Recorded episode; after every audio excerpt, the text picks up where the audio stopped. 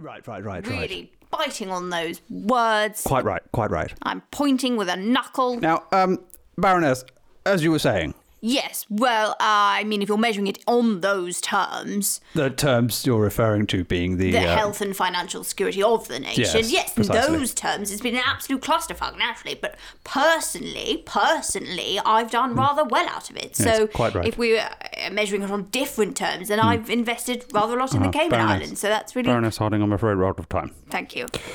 Join us next week when we will be joined by the poo stain Jacob Rees-Mogg. And Long COVID, When Will the Nightmare End will return next week at the same time. Now on BBC Radio 4, it's time for the Braille Book of the Week. Beth Lewis reads part two of the Emily Bronte classic, Wuthering Heights.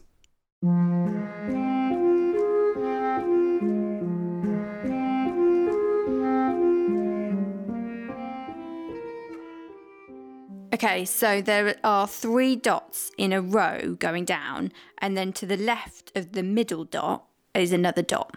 Then there's a space, and then there's a square, a really small square of just four little dots all next to each other. And then there's another space, and then there's two dots. Where the- uh, it's sort of a big square, bigger than the other square, the last square, sort of a big square, and then top left of the square, there's another dot to the left of it. And then if you can imagine the square, this is a hard one. If you can imagine a square where there's like gaps in between the dots, then to the right of that square, there's another dot sort of in between them on the right hand side. So it's like a square with an in betweeny dot, but slightly to the right of it. Then there's a gap. Then there's three dots in a row again. And then next to the dot at the top, there's another dot on the right, like an upside down capital L.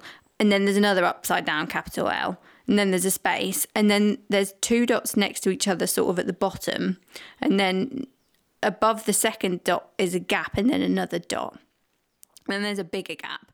Then there's s- six dots uh, in like parallel lines, and then there's a gap, and then there's three dots like a corner of a square, like a left hand, bottom left corner, like a, bottom left corner of a square of dots, and then